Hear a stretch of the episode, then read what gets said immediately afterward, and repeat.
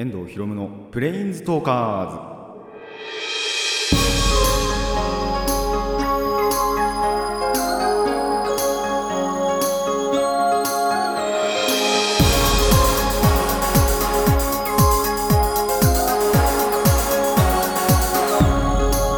ラジオの前の皆さんこんにちは。遠藤ひろむのプレインズトーカーズ。パーソナリティの遠藤ひろむです。この番組は、えーマジック・ザ・ギャザリングのプレインズウォーカーたちがさまざまな世界へ旅で,、えー旅できるがごとくさまざまな話をしようという番組です。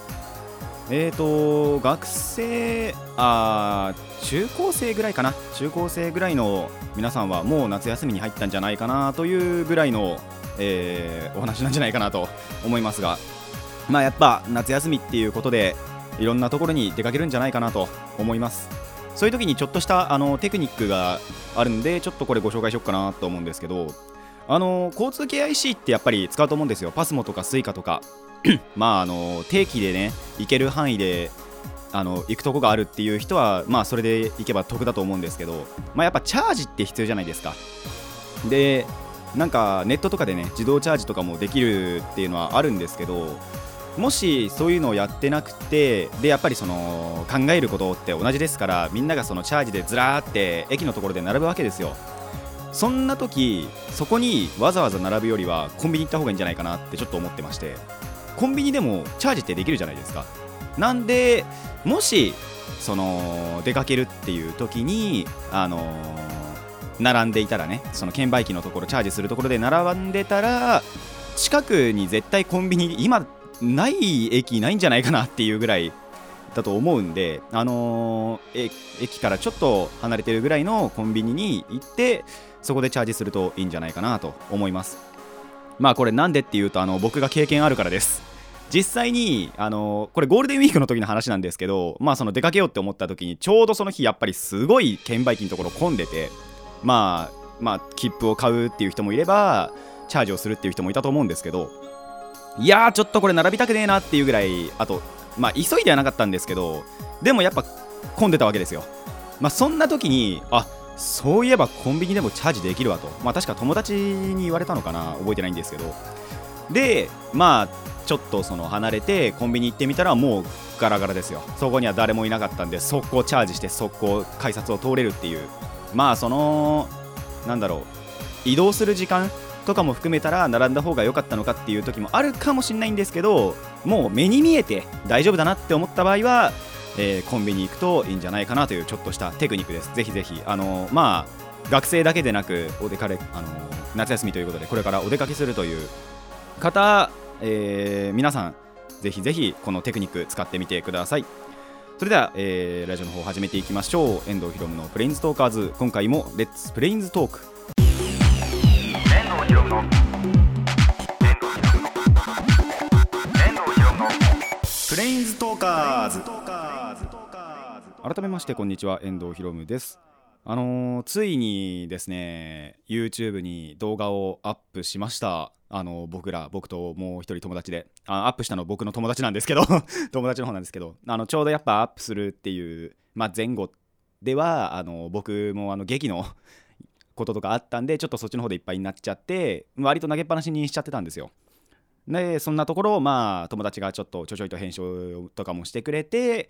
えーなんとかね動画をアップすることができました。えっ、とチャンネル名がどんどこフリーダムズとまあ検索していただければ出てくると思います。ただ今のところ遊戯王の動画1本しかないです。でちなみに、えっとそのどんどこフリーダムズっていうか動画上げていく上ではそのニックネームの方でバレットとしてあの名乗っているので、えーそこだけはご了承いただきたいなと思います。まやっぱ YouTube とかだとねちょっとそそういうなんだろう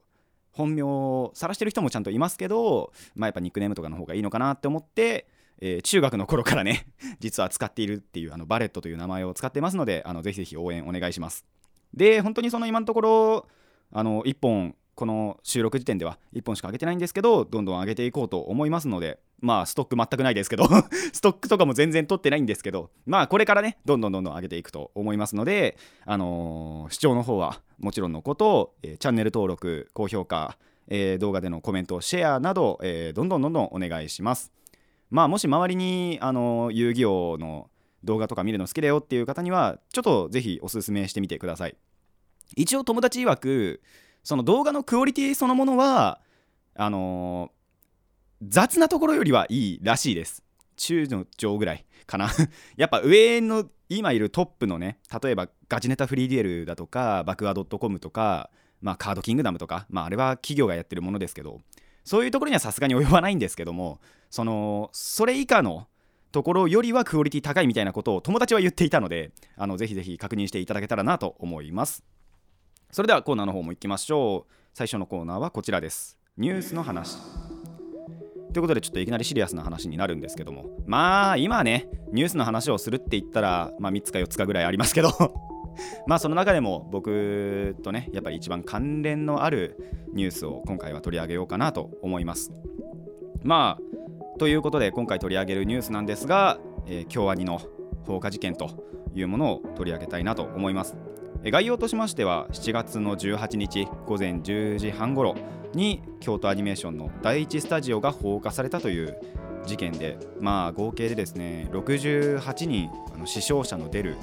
えーそういう事件になっております。これしかも平成含めてもなかなかなかった類の、えーと放火事件ということでまあだいぶすごい本当に大事件大惨事になってるんじゃないかなと思います。で容疑者の方も、あの重傷やけどとかもすごいらしくって意識不明と。でただ、えー、と回復次第逮捕するということになっていて、えー名前も青葉容疑者とあの公表もされています。で本当にその回復し次第逮捕して、まあ、おそらく事情聴取などが行われて動機のなんだろう究明とかもされるんじゃないかなと思います。まあその詳しもっと詳しいことあの実際にどういうことが行われたのかっていうのはネットとか新聞とかニュースなどでご確認していただくとしましてまあ僕なりのやっぱ考察とか比較とかあの思いなどを今回はお話ししていこうかなと思います。まあまずこの事件を見た時なんですけどすごいびっくりしたんですよ。あの自分の目と頭を疑ったんですまずは。そのその日、まあ、ちょっと出かけててで夜帰ってきてご飯ご飯は食べたのか。で本当に寝る前ぐらいお風呂上がったぐらいでちょうどニュースがついててで京アニで火災が起こったと。でいやまさかってやっぱり思うんですよその時は。あの京アニなわけがないだろうと。思ったら本当にそのアニメーション会社ので京アニっていうと本当にそのアニメ界アニメ業界の中では本当にトップに位置する。っていうアニメーション会社なのでそこが放火されたっていうのが本当に信じられなくって。でそこからはそのやっぱり手段っていうんですかその放火されたガソリン撒いて死ねって言ってライターで火つけるみたいなそういう感じだったと思うんですけど見てあのあと他の人とかのやっぱりコメントとかも見て、まあ、純粋にやっぱり怒りが込み上げてくるというのはやっぱあったなと思います。まあこの辺はやっぱりそのアニメに関係する人たちとかあと、まあ、声優さんももちろんそうなんですけどあと海外の人なんかもも、あのーやはり気にされているそういう、えー印象をニュースからも受けました。であのーここからはまあちょっと比較とかにもなっていくんですけど前に取り上げたあの、まあ、5月末に起こったそれこそ令和一発目の大事件川崎でのね事件とちょっと似てるところがあるなってやっぱり思ったんですよ。あの犯人が自殺とかも考えている点。今でさえその重傷になってるってことはやっぱり自分自身も火に巻き込まれてるわけですよ。あの巻き添えでそれ以上のその死傷者も出してるんですけど。でなんならその川崎の事件の本当56倍ぐらいの死傷者になっているのであのまあ、比べるのもあれなんですけども。ただやっぱりその犯人自殺とかも考えていたのかなと。もしかしたらそこの川崎の事件なんかにも触発されてじゃあやっぱりそのやった後に自分も死んじゃえみたいなものがあったのかなって思うとあの悲しくなるなって思います。でその犯人像的にも小中学生の頃からやっぱりひねくれていたその川崎の方でのもうそうだったらしいんですけどあの小学校とか中学校ぐらいからもやっぱりひねくれてたっていうのはその当時の同級生とかがコメントしているらしいです。で前科も結構あるらしいんですよね。そのこの事件が起こる前からもそのコンビニので強盗をやったりだとかあとなんだっけな。まあいろいろ他にも警察沙汰とかにもっともっとなってるんでしょうね。そういうのもあってまあ最終的にはこの事件にたどり着いてしまうと。いうのがあるらしいですで一応前回前回っていうかその川崎の時と違ってあの時は本当にその動機とかも何にもわからない状況だったっていう話をしたと思うんですけどで多分今でも分かってないんじゃないかなっていうぐらいなんですけど今回はまあ動機っぽいまあそれで確定っていうわけでもないんですけどこれが動機じゃないかって言われてるのがなんかどうも小説のネタを取られたみたいなことを言ってたらしくってその青葉容疑者が。でそれなんじゃないかとも言われてます。本当にそれが支援なのかそういう小説取られたっていう支援なのかあとはまあ本当にただ偶然かぶっちゃっただけだったりするのかもう本当にだからそのただの勘違いなのかでもそれでもあれだなって思いますけど。なんでまあでもそれからこれはまだその確定でもなければあと回復の見込みっていうのがまだあるのであの前の川崎の事件よりは分かることがまだまだあるんじゃないかなと思います。でここからはまあ思いというかそういうのもあって、まあ、やっぱり一番は京アニの復興かなと。まああんまり言うのもあれなんですけど、まあ、そこまでその京アニのアニメがっつり全部見てるっていうわけではないんですけどやっぱりそれでも見た作品があるっていうことであの今回のこの事件も悲しいなって思いますしもう本当に早い一刻も早くの復興っていうのはあの願いたいなと思っております。でやっぱりその募金とかあとクラウドファンディングなんかも結構至る所で始まっているらしいのでもしそういうのをまあ見つけ次第あのちゃんと募金とかもしてあの復興に役に立てればなと、えー個人的には思っております。まあという感じでですねあの本当に今言いましたが一刻も早く事件の解明もそうなんですけど、えー復興の方にもまあ僕も自身も力を入れていきたいなと思っております。ということでまあ他のね本当にあと詳しいところの詳細なところはあのネットなんかを見て、えー、とぜひぜひこの今回の事件、えー知っていただけたらなと思います。以上ニュースの話でした。遠藤博文のプレインズトーカーズ。続いてはこちらです。お出かけ話。というわけでえっ、とまあさすがにね一つ前の話とは打って変わってここからは楽しい話をちゃんとしていこうかなと思います。まあいつも通りの テンションでいきたいなと思いますがまあその予定の空いてる日にちょっとねお出かけをしてきました。つかなんならまああんまり話したくないんですけどえーこの事件が起こった時に僕は全くそれを知らずにもうまあ本当に知る由はないんですけど全く絶対に、えーのんきに電車を使ってあのー友達と一緒にねお出かけをして まいりました。でどこに行ってきたかっていうとまずは、えー、と上野の国立科学博物館。そしてその後に、えーちょっと前にもお話し出しました北千住の蔦屋に行ってきました。で、まあ、何をしに行ったのかっていうと上野の国立博物館なんですけどえっと恐竜博2019というのをやっていてでお父さんがですねその招待券をなんかタダでもらってきたらしいんですよ。なんで、えっとまあ、チケットとかあまり無駄にしたくないなってことでで2枚しかももらってきてたので、あのー、2人2人で、まあ、ちょっと友達でも誘っていこうかなっつって友達誘ってき、えーました。で何が展示されてたされていたのかと言いますと、まあ、まずそのデイノニクスっていう恐竜がいてその恐竜でなんで取り上げられたかっていうとその恐竜デイノニクスを研究したことによってその恐竜に対するイメージとかがちょっと変わったっていう転換期の恐竜らしいんですよ。でそこからその恐竜ルネッサンスっていうものがあの始まってその恐竜の研究に対するなんだろうイメージの変換とかが行われたのでちょっとそれを展示しようっていうことでデイノニクスちょっと見てきて。で何の因果かちょっとは分かんないんですけどでもこの恐竜僕ちょっと小さい頃すごい好きで図鑑とか見てる時に。なんであこんなところでまさかデイノニクスが見えるなんてと。まあ骨しかなかったんですけども さすがに。復元図とかじゃなく本当にあの骨の復元あの骨の復元骨格の復元だけではあるんですけどあデイノニクス出るんだってことでまあでもいっちゃん最初にそのコーナーがあってよかったなと思います。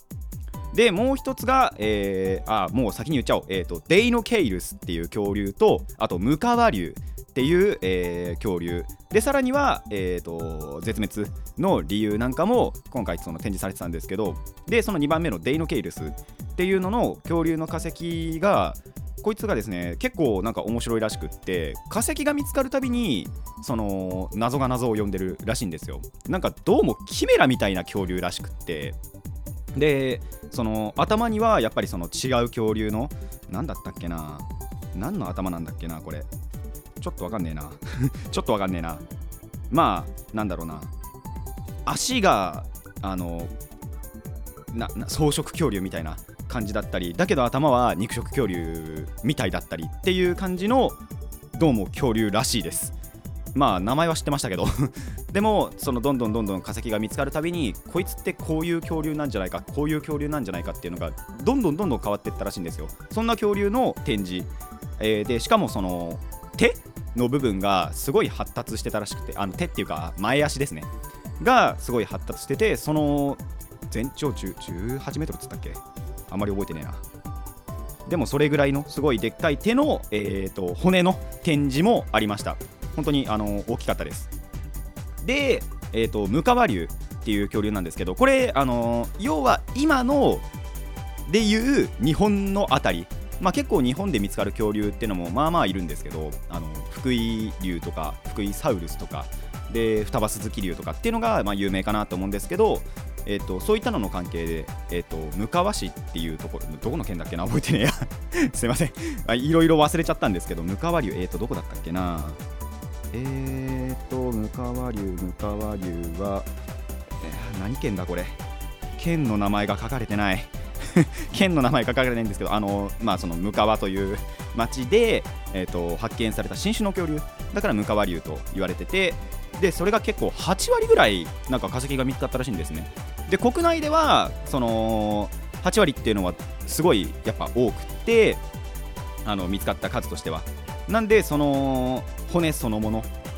と骨格が、えーと、向川町以外で、えーと、初めて展示されるということで、えーと、目目玉の一つかなってなっております。でプラスまあその時にいたで海のしかも恐竜じゃない爬虫類だったかな。あのー、であるモササウルスっていうものもその日本今でいう日本にいたので、あのー、その辺の化石なんかも、えー、展示されていました。まあどれも結構興味深いなと思います。ちょっと絶滅の方はですねまあでも今までのイメージ通りというか隕石がやっぱりドーンしてあの絶滅しててか気候変動とかもあって絶滅してしまったりただそれで生き残ったのが鳥だったりみたいな今でいう鳥だったりっていうところが、えー、書かれていました。まあやっぱりそういうのは研究によってねどんどんどんどん変わってったりもするし分かってったりもするので、まあ、これからの今後の研究にも期待していきたいなと思います。でまあそういう展示を見てからあのー、デイノケイルスのねぬいぐるみをちょっと買いまして 2000ぐらいしたかな。でえっ、ー、と駅でラーメンを食べた後北千住にで行きました。で北千住 そのものはまあ電車で移動するんですけどあの蔦、屋そのものは歩いてすぐ見つかってで前回も言ったんですけどその蔦屋っていたちょちょいちょいそのトレーディングカードゲームのコーナーが設置されてるらしいんですよ。僕の地元にも設置してほしいんですけどね。でその北千住がそんな中でも一番大きいということで行ってみたら本当に大きいんですよね。もうあの一つのカードショップとして見てもなかなかこんだけ席あるのは珍しいんじゃないかなって、えー、個人的には思いました。でしかもカメラを設置できるっていうねあのスマホだけだと思うんですけどただその設置するなんだろう機材みたいなとかあって撮影とかもしながらカードゲームをちゃんと楽しめると。で、まあ、ちょっと興味深いなって思ったのはあのー、枠とかもあるんですよね。あの遊戯王って結構複雑複雑ではないんですけどまあ複雑かな。複雑なんであのどこに何を置こうみたいなのって結構あるんですよ。で、まあ、最低でもモンスターゾーンがまず5個あってマジックトラップゾーンが5個あってしかも今だとエクストラモンスターゾーンっていうのがあってっていうのがあのもういっぱいあるんですよ。その置くところが。それをちゃんとその枠ここにこれを置いてくださいみたいなことが枠があんで、あのー、まあ、初心者にも分かりやすいんじゃないかなと。あのてかもっと言うならそのやっぱそういうわけあった方が誤解とかも生まなくて済むんですよ。なんでそういうのの防止とかにはなるんじゃないかなと思います。っていうのが、あのーちゃんとテーブルとかにも書かれていてあすごいなって思いました。まあなかなかこっちの方まで行くことないんでそれ以降行くことはないと思うんですけどもこれ以降。あのーでもやっぱり一つのカードショップとしてあのーいろんなね人とかも言っている通りあのすごいところなんじゃないかなと個人的にも思いました。なんであのーでただ本当はそこで あのー遊戯をちゃんと改造その場で買って改造して友達とやろうかなって思ってたらあの買いたいものがなかったんで改造できず結局そのまま遊戯をすると いうちょっと悲しい事件も起こりましたがまあ本当にその見れてよかったなと思います。これから行くことは なかなかないにしても。まあでもやっぱりなんだろうな。他に機会とかもあればまた寄りたいなとも思いますしまたその時の動画なんかもに動画なんかも撮りたいなと思います。っていう感じで、えーこの日はですねその恐竜も見れてカードゲームもできてっていう、えーすごい充実した一日でした。で TSUTAYA はそれこそあのいつでもあのその TSUTAYA そのものが閉店するまでそのカードショップって絶対やってると思うんですけど恐竜博の方が、えー10月14日までやっておりますので、えー興味湧いた方はぜひ上野の国立科学博物館行ってみてください。まあ、僕ちょっとあの無料で入ったんですけど皆さんちゃんとお金払わないと 見れないかなと思いますが、まあ、本当にその今回のねデイノニクス、デイノケイルス、ムカワリュウというところに興味あ、まあ、他にももちろん恐竜いるんですけど、あのー興味が湧いた方はぜひぜひ行ってみてください。以上お出かけ話でした。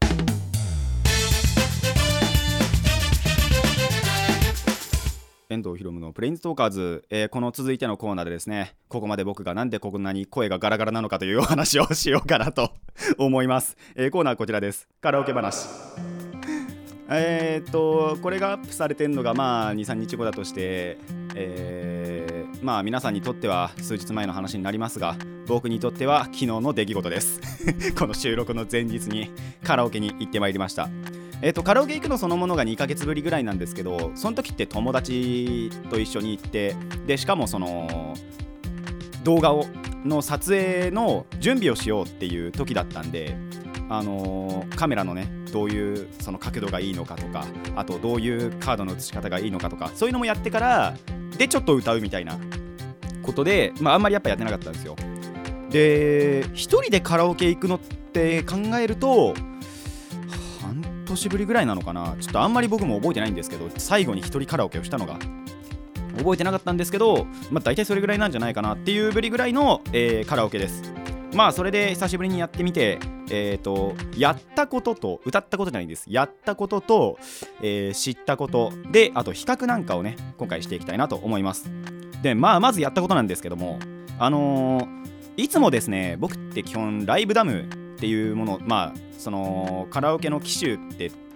大まかに分けてダムかジョイかっていうのがあるんですけど僕って基本的にそのダムに行くんですよ。でまあ一番最新機種のライブダムステスタジアムかな？スタステージ？ステージが多分一番最後だと思うんですけどまあその中でもスタジアムの方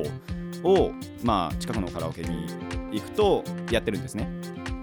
でただまあちょっと久々にジョイサウンドをやってみようかなと思って、えージョイサウンドに行ってきました。まあちょっとここの近くはちょっと後でやろうと思います。でプラス最近やっぱやってなかったんですけどあのー縛りカラオケをねちょっとやっていこうかなって思って、えーやるものを作品とかを絞ってみました、えー最初にやったのが、えー歌手縛りでまあ僕の知ってる限りではありますがあの堀江さんの曲をね堀江由衣さんの曲をとりあえず全部あの今歌える分だけ歌おうって言ってまあその歌手としての歌はもちろんあとキャラクターソングそのキャラクターになりきって歌うキャラクターソングも知ってる限りで入ってる限り、えー全曲歌いました。何曲ぐらいだったのかな？40曲ぐらいだったのかな？もしかしたら。あちょっとあんまり覚えてないんですけど何曲歌ったのかは。ただ、えーそれぐらい歌ってからちょっと先あの真ん中にえっとジョイサウンドでしか歌えない曲。ダムにはない曲がやっぱりあったりはするのでその、えージョイサウンドで歌える曲を数曲歌ってあのーまあ、具体的に言うと上坂すみれさんの「酔っ払っぴーと」えーと「ハートをつければ可愛いから」をで水瀬いのりさんの「えー、とシュビドゥア」はアルペジオぐらいかな。そうですね。とまああとダムにもある曲も2曲ずつぐらい歌ったんですけどあのーこの辺の曲ってダムだと本当に扱いがなくて普段ダム行ってるとやっぱ歌えないのでこういう機会に歌っとこうっていうことで、えー歌ってきました。あの中でもですねそれこそ「酔っ払っぴー」とあと「シュビドゥアワ」ってすっごい楽しい曲なんでぜひぜひ皆さんあの聞く機会あったら、えー聞いてみてください。で特に「酔っ払っぴーは」えーお酒を飲みながら聴いたり歌ったりしてみてください、えー未成年はダメです聞くのは OK ですけどね。あの酒飲みながらっていうのはやめましょう。まあその辺の楽しい曲とかも歌いながらえー、とその次にですね、えープリキュアリレーもしてきました。これも結構久しぶりですね。でえっ、とまあざっと計算したところなんですけどこのプリキュアの方は一応その計算してみたんですよ、えー曲数が49曲。すげえなと思いましたけど。で一応 iTune での計算上は、えー3時間半ほどの、えー歌を、えー完走してまいりました。すげえなって今改めて思いますけど。でえっ、と7時過ぎぐらいかな。あで最後にそれプリキュア全部終わってからえっ、とハガレンのねゴールデンタイムラバー僕一番大好きな曲なんですけどスキマスイッチの、えーゴールデンタイムラバーをもうめちゃくちゃ魂込めて歌いました。めちゃくちゃ疲れましたけどね。っていう感じで、え1日は終えたんですけどまあそこからまず、えー、と知ったことが魔法使いプリキュアすげえなって思ったんだよ。あのすげすげえなって思ったんですよ。なんでかっていうとまあそのやっぱ映像とかってアニメだとついてたりするんですけどあのプリキュアもやっぱ例外じゃなくてオープニングとかにアニメの映像とかついてたりするんですね。でえっとまあ比較として2人はプリキュア出そうかな。初代2人はプリキュアはオープニングだけなんですよ。映像ついてるのが。でエンディングの「えっと、ゲッチューラブラブ」にはついてなくて。でマックスハート含めてもあのー一番最初の本当にその無印の断然2人はプリキュアにしか映像ついてなくてマックスハート本当に1曲もついてないと。で、えっと、スプラッシュスターもまあえっとだから3曲あるのかな？オープニング1曲とエンディング2曲があってえー、と合計3曲あるんですけどその中でも、えー、と1曲オープニングにしか映像はついていないんです。でそんな中、えー魔法使いプリキュアえー、とオープニング2つ前期後期って分かれててでエンディングももちろん前期後期ってエンディングが分かれてるんですけどあのーこの4曲全部に映像ついてたんですよね。えーって思って。いや個人的にはすっごい嬉しいんですけど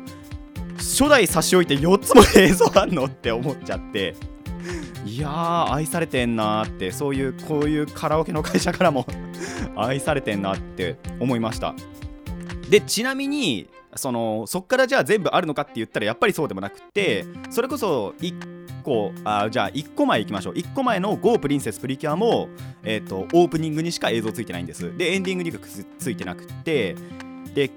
逆に1個後キラキラプリキュアアラモードとあまあ2個後もいきましょう、えっとハグッとプリキュアはオープニングにはもちろんついてるんですけどエンディングが前期の方のエンディングえっとキラキラプリキュアラモードならレッツラクッキンショータイムとえっとハグッとプリキュアならえっとハグッと L4U あ違うえっとハグッと未来ドリーマーの前期エンディングには映像がついてる。まあ合計にさえっと2つ2曲にはえっとついてるんですね。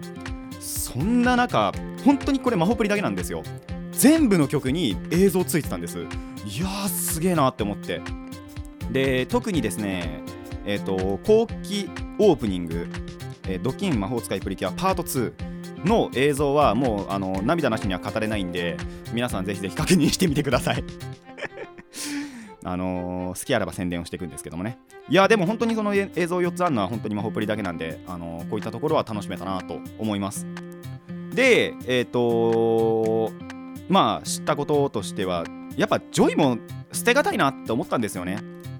であのまあ重ねて比較にもなるんですけどもあのーなんで僕がそもそもダムを選んでるかライブダムスタジアムを選んでいるかっていうとライブダムの方がやっぱり音はいいんですよ。音質とかあと採点が、えー、と実戦向きなんですねより。あのジョイサウンドよりは。比較的やっぱ実戦寄りでよくその番組とかでも使われてたりするんですけどもそのそういう点で結構やっぱダム選んだりするんですよ。まあ別に歌手目指してるっていうわけでもないんですけど。でもやっぱその音質がいいっていうのが一番多分よくてそれがあのーカラオケ楽しめる秘訣でもあるんじゃないかなと思ってまして。なんでダム選んでたんですけどジョイはジョイでそのさっきも言ったぐらい曲数がまず多いんです。ダムの倍ぐらいあるんじゃないかな。あのーよくシングルまあ皆さん CD 買うことないかもしれないんですけどあのー大体表題曲とまあそのカップリング曲ってあるじゃないですか。ダムって基本的にカップリング曲あんまり入れないんですよ。まあ例外的に入れてるのもあると思うんですけどなかなか入ってなくって。でその分ジョイってカップリング曲ってほぼほぼ入ってるんです。見た感じ。まあ僕が知ってる限りでしかないんですけど。でもそういう点から見てもやっぱり曲数って自然と多くなりますしあと採点まあそのダムの方が実戦的ではあるって言ったんですけどあの目で見えて採点が分かりやすいそのどういうところを自分はこの曲で強化すればいいのかっていうのが分かりやすいのはえっ、とジョイの方なんですよね。ジョイのえっ、と精密採点マスターだったかなっていうのがえっ、と得点がちゃんと音程で何点とかあとテクニックで何点とかっていうのが見やすいんであのよりその次回に向けやってあの次回に向けて分かりやすいのがジョイなのかなと、えー個人的には思います。で映像は結構どっちもどっちです。あの例えばダムではこういう曲にあるのにジョイではまた違う曲の方には映像があるみたいな。っていうのがまあまああったりするんでまあ映像はですね、あのどっこいかなと。もう本当に見たい映像がある方で、えー選んでいただけたらいいんじゃないかなと思います。でまあここからあのちょっとしたエピソードになるんですけどあのーえっと11時ぐらいから確か入ったんですね僕が。そしたらあのー5時とかかな多分。電木の電源1回落ちちゃって 充電しなきゃいけなくなっちゃってそんな時にはなんとアプリがあるんですね。あのアプリ事前にインストールしてたのを思い出してそれとデンモクリンクさせるとあの携帯から入れることがなんとできるようになるんですよ。なんで皆さんもしあのカラオケ行くという際多分ダムもジョイもどっちにもあのアプリあると思うのでぜひ落としてから行ってみるとそのデンモクの電源とか落ちたりとか、まあ、ちょっとデンモクの調子が悪いなって思ったら、えーそっちで代用できるのでぜひぜひ、えー試してみてください。で本当はですね6時で終わらそうと思ったんですよ今回のこのカラオケを。でまあそのまま帰って7時ぐらいにはご飯食べようって思ってたら、えー7時を超えました。なんでかっていうとプリキュアが異常に長かったからです。あのさっき49曲で3時間半って言ったんですけど体感4時間ぐらいやってたんじゃないかなって思うんですよ。じゃなきゃ7時超えねえなと。で本当はやっぱりそのプリキュア終わった後にもう数曲そのエクストラ。であのーそれこそシティーハンターの曲とかも歌おうかなって思ってたらあのそこで7時超えちゃったんであもういいやってなって。ただ、えー十分達成感は得られました。めちゃくちゃ疲れました。もう途中からなんなら声カラッカラになっちゃってちょっとその低いところの音が出にくくなっちゃったんですよ。なんで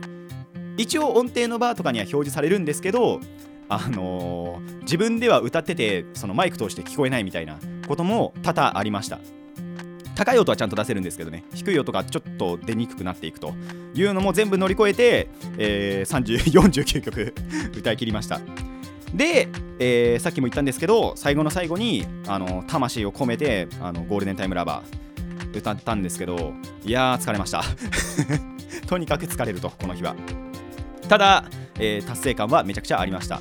えー一番高い音は出なかったです。えーっと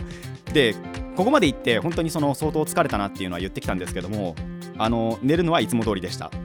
まさかねあのもうコロンっていっちゃうんじゃないかなって思ったら意外とそうでもなかったです。そんな、えーすっごい充実した一日になったなと思います。なんであのーいきなり話はちょっと変わるんですけども普段まあカラオケ行ってそういう機種ってなかなかあのー選んだりしなかったりまあ仮に選ぶとしたらまあそのどっちみたいなのって皆さんあると思うんですよ。なんでまあ意識してないという方はちょっと機種あの機種を意識して見てほしいのとでもし固定であのいつもこっち行くみたいなのがあればあのぜひぜひもう1個の方まあジョイをいつも選んでるという方はダムに行ってほしいし、えーいつもダムを選んでる僕みたいな方はあのジョイにもたまには行ってみてほしいなと思います。やっぱそういう方がそのカラオケより楽しめるんじゃないかなと思いますのでぜひぜひ試してみてください。以上カラオケ話でした。